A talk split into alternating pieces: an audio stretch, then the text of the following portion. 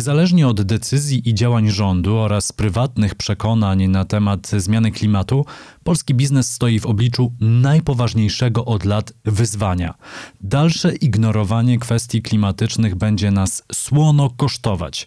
Czytamy w najnowszym raporcie Fundacji Climate Strategies Poland lepiej późno niż później. O szczegółach porozmawiamy dziś z dr Agnieszką Liszką Dobrowolską. Obserwujcie stronę facebook.com kośnik zielony podcast i mój profil na Instagramie. Polecam. Tam w relacji zawsze dużo aktualnych zielonych informacji. To zaczynamy. Krzysiek Grzyman, zapraszam.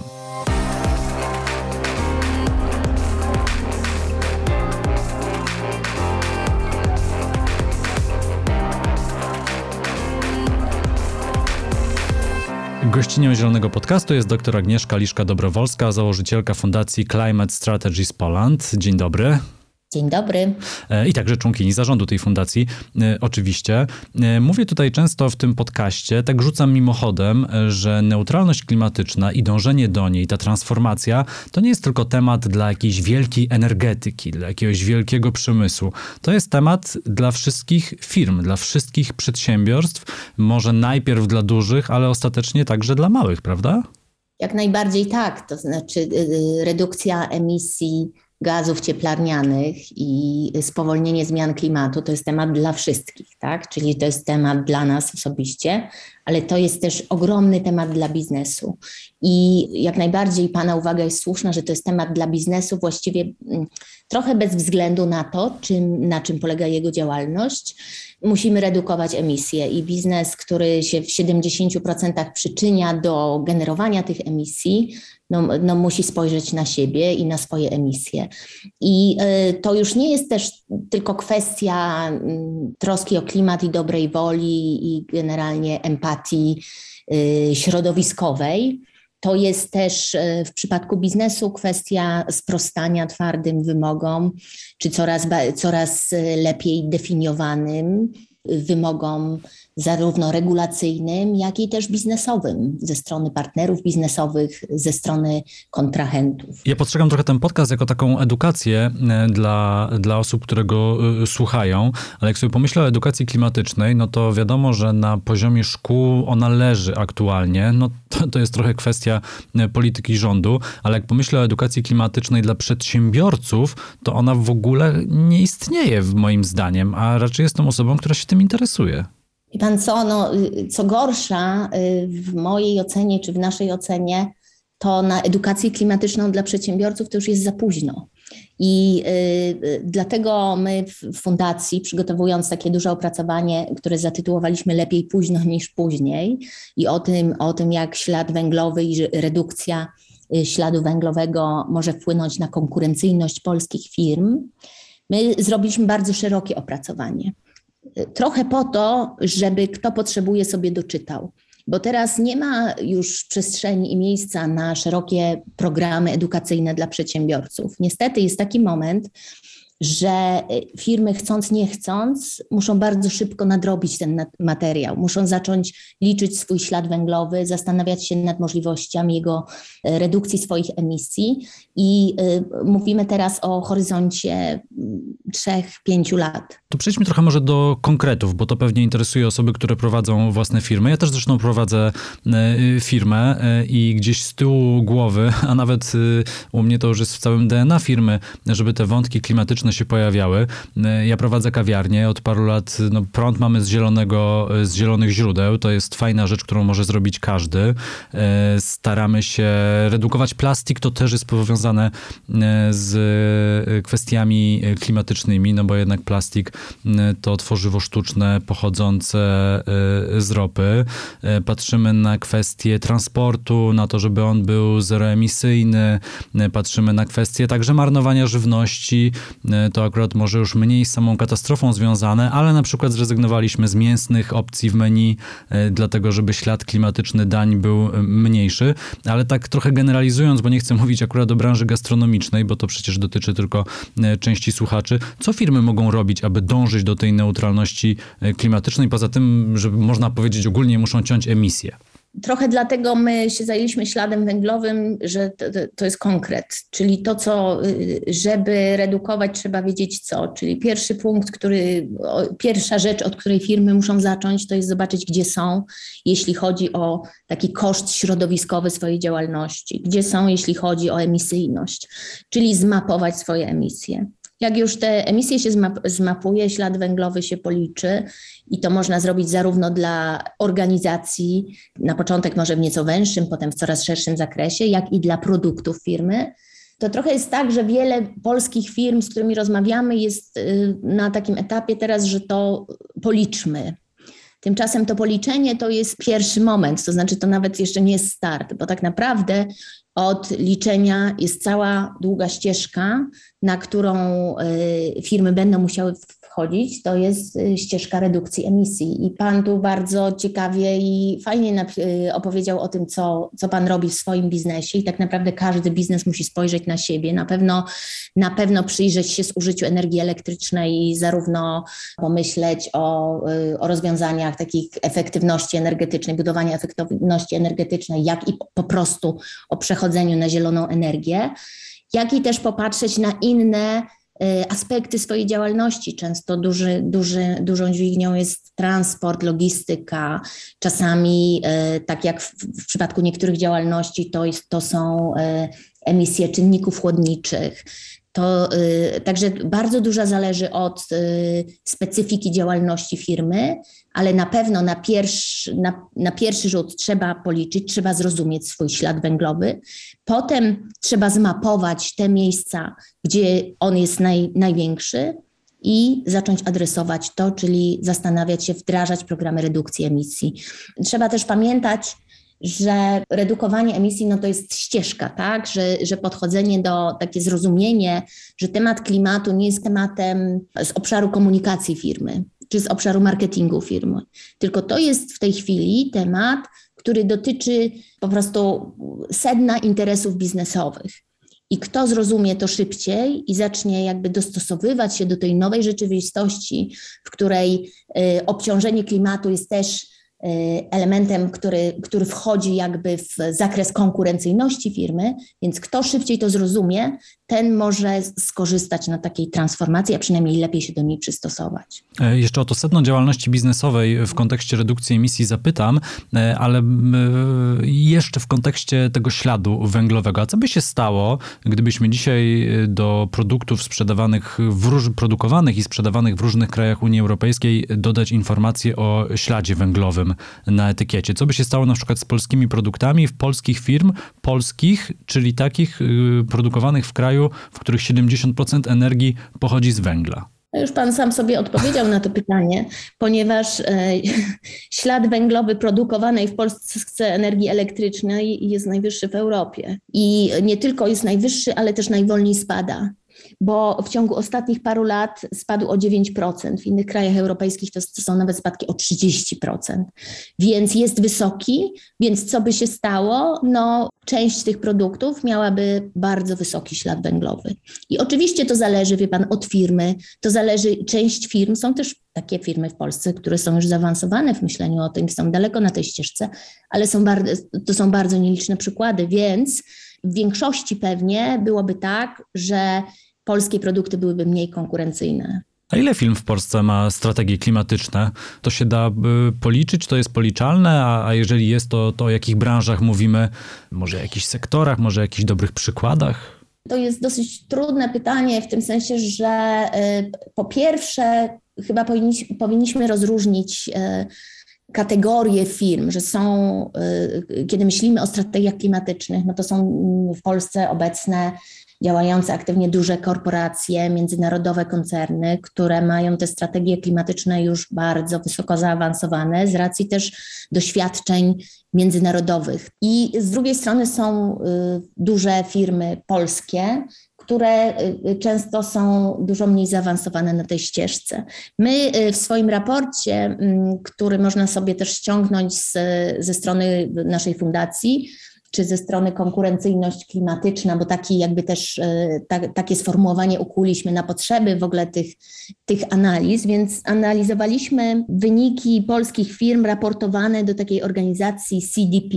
CDP to jest organizacja, która jakby pozwala firmom benchmarkować swoje strategie klimatyczne, waliduje te wysiłki firm i e, trochę towarzyszy im na, na tej ścieżce e, redukcji emisji. Więc do y, firmy, które raportują do CDP mogą, ale nie muszą się zgadzać na pokazywanie tych danych, które raportują, czy uwzględnianie się w publicznych raportach. Więc y, takie firmy, które się zgodziły, które zaraportowały, więc zakładamy, że mają coś do powiedzenia, to w ubiegłym roku było takich firm 108 z Polski. Porównujemy to z kilkuset firmami z innych dużych krajów europejskich, po kilkaset firm raportuje z reguły. I y, z drugiej strony, no takie, które się zgodziły na ujawnienie, no to było 40 parę firm. Także to tych zaawansowanych klimatycznie jest stosunkowo mało. Oczywiście to, wie pan, strategie klimatyczne, czy jakieś takie w ogóle mówienie o tym, co robimy w sprawie klimatu, no to, to, gdzieś tam się mieści też w obowiązkach raportowania finansowego. I są też analizy, które pokazują, że i z tym w polskich firmach, nawet w, w spółkach giełdowych, nie jest najlepiej. Także generalnie no, nie jest najlepiej. Ale teraz to zastanówmy się, co z tą wiedzą zrobić, bo ja też nie chcę, żebyśmy sobie mówili, no, jak zwykle trochę, no jesteśmy w tyle, dramat, dramat, co no już zapóźnieni. No tak, jesteśmy w tyle, ale właśnie teraz jest moment, że trzeba y, po prostu się wziąć za ten temat na poważnie. My oczywiście startujemy później z różnych powodów. Może zabrakło tej edukacji, może trochę, trochę jednak było tu myślenia, że mm, ten temat jakoś minie, że to jest moda. No nie wiem, w każdym razie nie minie, więc teraz jest taki moment, żeby, żeby rzeczywiście próbować nadgonić z tym materiałem. Zajrzałem na stronę konkurencyjnościklimatyczna.pl. Faktycznie raport jest do pobrania. Zainteresowały mnie Pani słowa o tym, że te kwestie klimatyczne to jest y, w sercu biznesu dzisiaj, że, że o tym trzeba myśleć i, i to trzeba robić y, przede wszystkim, a nie tylko myśleć i, i planować. No ale z drugiej strony, przewrotnie, a czy Polakom w ogóle na tym zależy? Jest jakaś presja na to, żeby firmy redukowały emisje? Czy to jest wciąż bardzo mała bańka takich zorientowanych, świadomych, konsumentów, klientów. A co jeszcze, jeszcze jedna rzecz, zanim przejdziemy do konsumentów, to jeszcze o tym sercu biznesu, bo y, y, w tej chwili my to też pokazujemy. Z paru stron jest bardzo duża presja na, na firmy, żeby uwzględniały ten ślad klimatyczny, powiedzmy, swoją, y, ten efekt, jaki, jaki wywierają na klimat w swoim raportowaniu. I tak jak wspominałam, to nie jest tylko kwestia, nie wiem, odpowiedzialności. Są oczywiście takie firmy, ale większość firm, z którymi my rozmawiamy, to jednak się zgłasza i chce rozmawiać o swoim śladzie węglowym i o strategiach redukcji, dlatego że musi. A musi dlatego, że ogromna firma, z którą rozmawialiśmy, y, dostała takie oczekiwanie od y, dużego międzynarodowego banku, który ją finansuje, że ma y, przedstawić, jaką ma strategię redukcji emisji, jaki ma ślad węglowy. Instytucje finansowe zaczynają o to pytać, będą na pewno pytać, to na pewno będzie kwestia dostępności i kosztów finansowania y, inwestycji firmy. To jest po pierwsze. Po drugie, y, partnerzy handlowi. I tu też mamy dużo przykładów, że firmy w Polsce już liczą ślad węglowy produktów. Znowu nie dlatego, że o to pytają konsumenci, ale dlatego, że o to pyta odbiorca tych produktów, duży międzynarodowy koncern, nie wiem, na przykład z branży motoryzacyjnej, tak? Dlatego że tak skonstruowany jest sposób raportowania e, śladu węglowego, że on się niejako akumuluje. Ja nie, nie chcę wchodzić w szczegóły, ale ślad węglowy naszego produktu niejako się dodaje, czy wpływa na ślad węglowy naszego odbiorcy. I firmy, które na arenie międzynarodowej czy w swoich krajach mają obowiązki raportowania, raportują swój ślad węglowy, muszą uwzględniać te polskie produkty, czy tych polskich, ślad węglowy polskich dostawców. I na pewno ta presja będzie rosła. Dlatego mówimy o tym, że to jest w centrum, w sercu właściwie biznesu. Że jeśli chcemy po, poważnie podchodzić do rozwoju swojej firmy, to myślenie o, o, o śladzie węglowym i o redukcji emisji jest po prostu jednym z tematów na y, spotkania zarządów firmy. I do tego jeszcze dochodzą już, znowu to jest bardzo szeroki temat regulacji europejskich, które, które jakby się nakładają i Fit for 55 i e, taksonomia i e, wymagania, które, które te regulacje nałożą na spółki, które zatrudniają powyżej 250 osób, więc wie pan, z różnych stron ta presja będzie tylko rosła. To, to jakby pokazujemy i dosyć szczegółowo w tym naszym raporcie omawiamy. Teraz e, przechodząc do tego tematu konsumentów, czy konsumenci są gotowi, czy nie. Wie pan, no Trochę są badania, które pokazują i jedno, i drugie. Więc y, z jednej strony są badania, które pokazują, że, że ten temat, y, nie wiem, przyjazności środowiskowej produktu staje się ważny dla konsumentów i że oni, że są konsumenci, którzy świadomie chcą wybierać y, lepsze środowiskowo produkty. No są też takie, które pokazują, że, to, że są na to gotowi tak długo, jak nie muszą za to płacić. Więc Y, y, więc trochę mm, to, co my się staramy zrobić i, i trochę też dlatego stawiamy mm, ta, tak, taki duży nacisk na ten ślad węglowy i na pracę z firmami, że wierzymy w to, że żeby zatrzymać zmianę klimatu, to nie możemy czekać, aż konsumenci dojrzeją, albo aż przedsiębiorcy dojrzeją, albo aż, aż yy, politycy dojrzeją, tylko na różnych poziomach trzeba te działania takie e, i edukacyjne, i redukcyjne prowadzić. W związku z tym, to, co firmy robią, to jakie produkty oferują, jak o nich mówią i jakie przygotowują, no to to jest, szczerze mówiąc, e, ma, ma dużo większy wpływ niż to, czy ta bańka, czy inna bańka jest gotowa, żeby zapłacić więcej. Trochę trochę taka jest moja perspektywa, że te działania na poziomie regulacyjnym są szczególnie istotne. Natomiast e, co my możemy jako bańka, czy jako ludzie, indywidualne jednostki, bo, bo jak pan wie, pewnie dużo też ma pan dyskusji na ten temat, że ten dylemat, co może zrobić jednostka oczywiście. i czy może coś i, i, i, oczywiście powinna, ale, ale nigdy nie jest idealna, bo sobie coś kupi albo gdzieś pojedzie i tak dalej to mo, znowu moje spojrzenie na to jest takie, że najlepsze, co może zrobić jednostka, to naciskać na władze swojego miasta, naciskać na firmy, których produkty kupuje, naciskać i pytać swoich pracodawców, bo tam są, jakby to są te, te dźwignie regulacyjne, tam się zmienia. Jeśli duże firmy, które, czy firmy, które mają 70% udziału w emisjach, zaczną zmieniać swoje polityki, to, no to mamy szansę. Ja bym do tego jeszcze dodał, że warto jeździć po mieście rowerem, ale przede wszystkim trzeba chodzić na wybory i dokonywać y, świadomych wyborów, mając z tyłu głowy te wielkie zagrożenie, jakim jest katastrofa y, klimatyczna. W tej rozmowie parę razy pojawiło się już takie stwierdzenie, że polskie firmy są zapóźnione. No to może, skoro są zapóźnione, to polskie firmy dostaną jakąś premię za to zapóźnienie.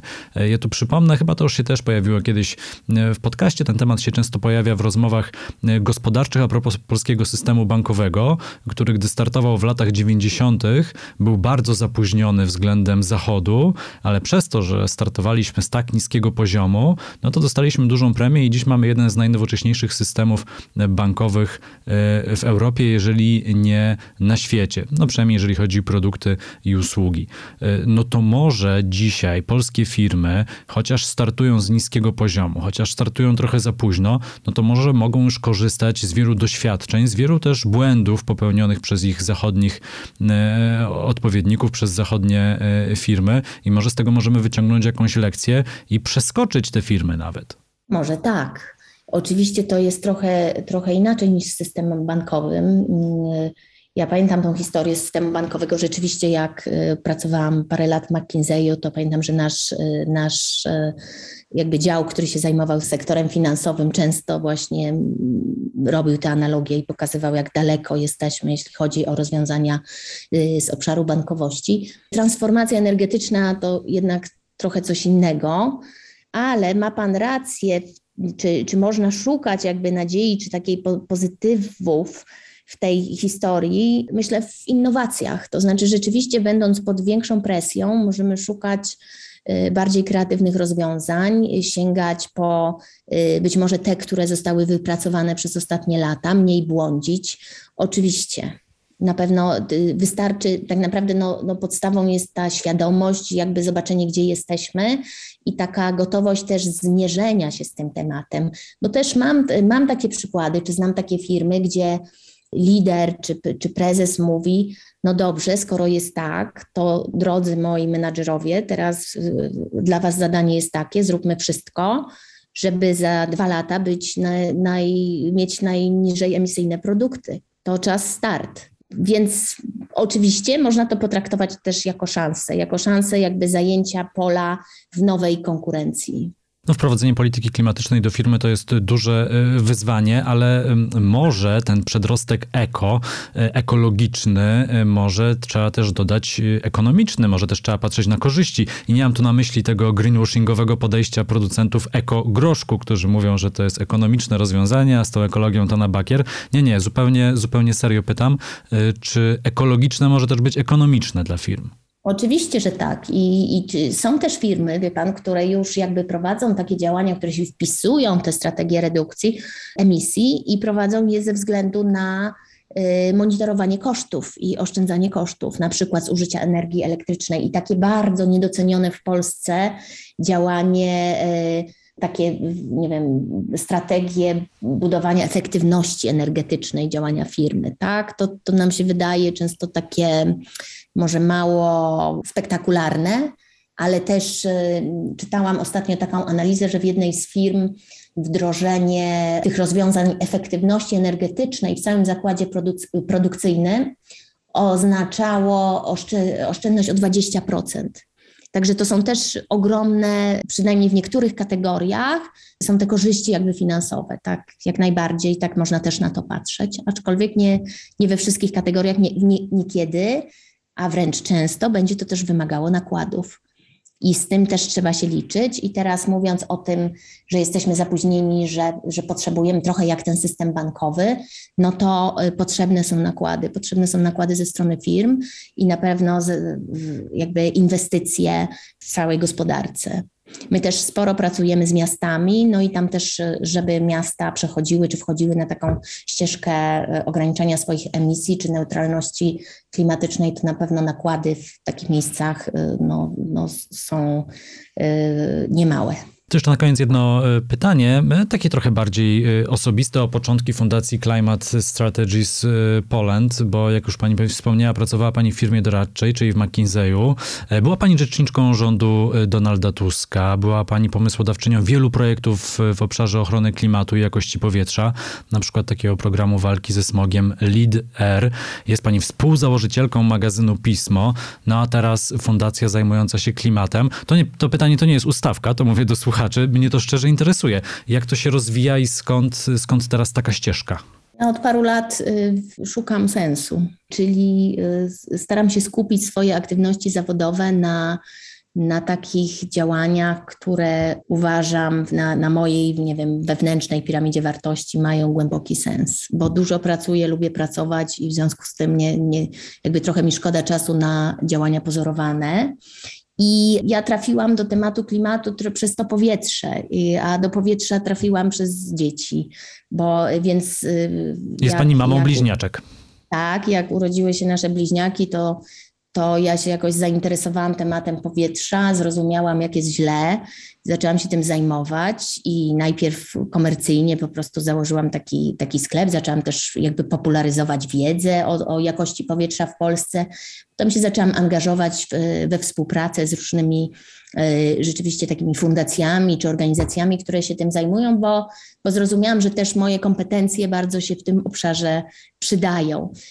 Po paru latach trochę muszę powiedzieć, że temat powietrza mnie wypalił, w tym sensie, że no, to, to nie jest temat nasz główny naszej rozmowy, ale wydaje mi się, że też jesteśmy w takim trudnym momencie, jeśli chodzi o politykę powietrzną i z jednej strony już wszystko wiadomo, wiadomo, że jest źle, wiele, wielu już stakeholderów jakby ma tą świadomość, wiadomo co zrobić, tylko to z różnych powodów się nie dzieje, więc jakby mm, ja też trochę mm, jakby zmieniłam swoje zainteresowania, czy jakoś zaczęłam się angażować w projekty proklimatyczne i takie dotyczące klimatu i sam pan wie, że jak raz się to zobaczy i zrozumie, to nie da się odzobaczyć. Więc, więc później wszystkie decyzje i też powstanie fundacji było trochę konsekwencją tego, że ja zrozumiałam, że to jest prawdopodobnie jedna z najważniejszych rzeczy, które, którym, którymi się trzeba zająć w tej chwili. Trochę też e, z powodu dzieci i tego, żeby, żeby nie zostawiać zgliszcz po, po, po sobie. I oczywiście zawsze w takich, w takich ścieżkach bardzo ważną rolę odgrywają ludzie, więc ja po drodze spotkałam też wielu wspaniałych, mądrych ludzi, od których wiele się uczyłam i uczę cały czas i z którymi praca to jest przyjemność. I takie spotkanie zupełnie przypadkowe moje z e, Olą Drewko, która w naszej fundacji liczy ślad węglowy, no to zaowocowało tym, że, że jakoś urodził się ten projekt. Do tego założyliśmy fundację z Łukaszem Broniewskim, który ma y, ogromne doświadczenie w y, pracy w administracji publicznej i europejskiej.